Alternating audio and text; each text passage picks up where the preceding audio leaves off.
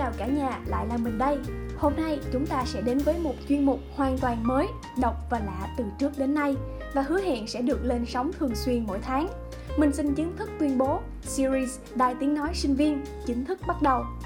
Tại Wasu luôn có một đặc sản vào cận mùa thi khiến dân tình trao đảo, ngã nghiêng hay thậm chí thức trắng.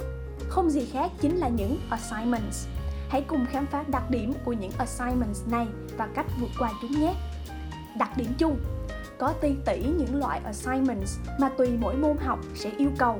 Có thể là bài tập cá nhân tiểu luận nhóm báo cáo nhóm hoặc bài thuyết trình.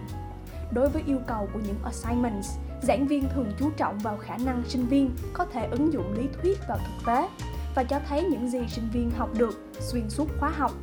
Ngoài ra, điểm assignments này có ảnh hưởng lớn, chiếm tỷ lệ khoảng 20 đến 50% điểm thành phần môn học đóng vai trò quan trọng trong việc tụi mình có thể thăng hoa hay xuống chó với môn học đó hay không.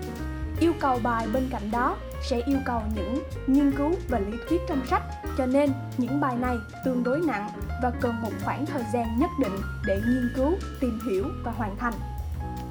Những điều cần làm với một lượng yêu cầu không nhỏ như vậy các WSU nên vạch ra sẵn những điều cần làm để hoàn thành những assignments trong tình trạng bình tĩnh, tự tin và chiến thắng. Những điều đó có thể là đọc kỹ yêu cầu của bài. Trong một unit guide, giảng viên thường sẽ để yêu cầu chi tiết của từng bài cũng như cách tính điểm thành phần của những bài đó. Đọc phần này sẽ giúp bạn dễ dàng xác định hướng đi hơn đối với bài của mình.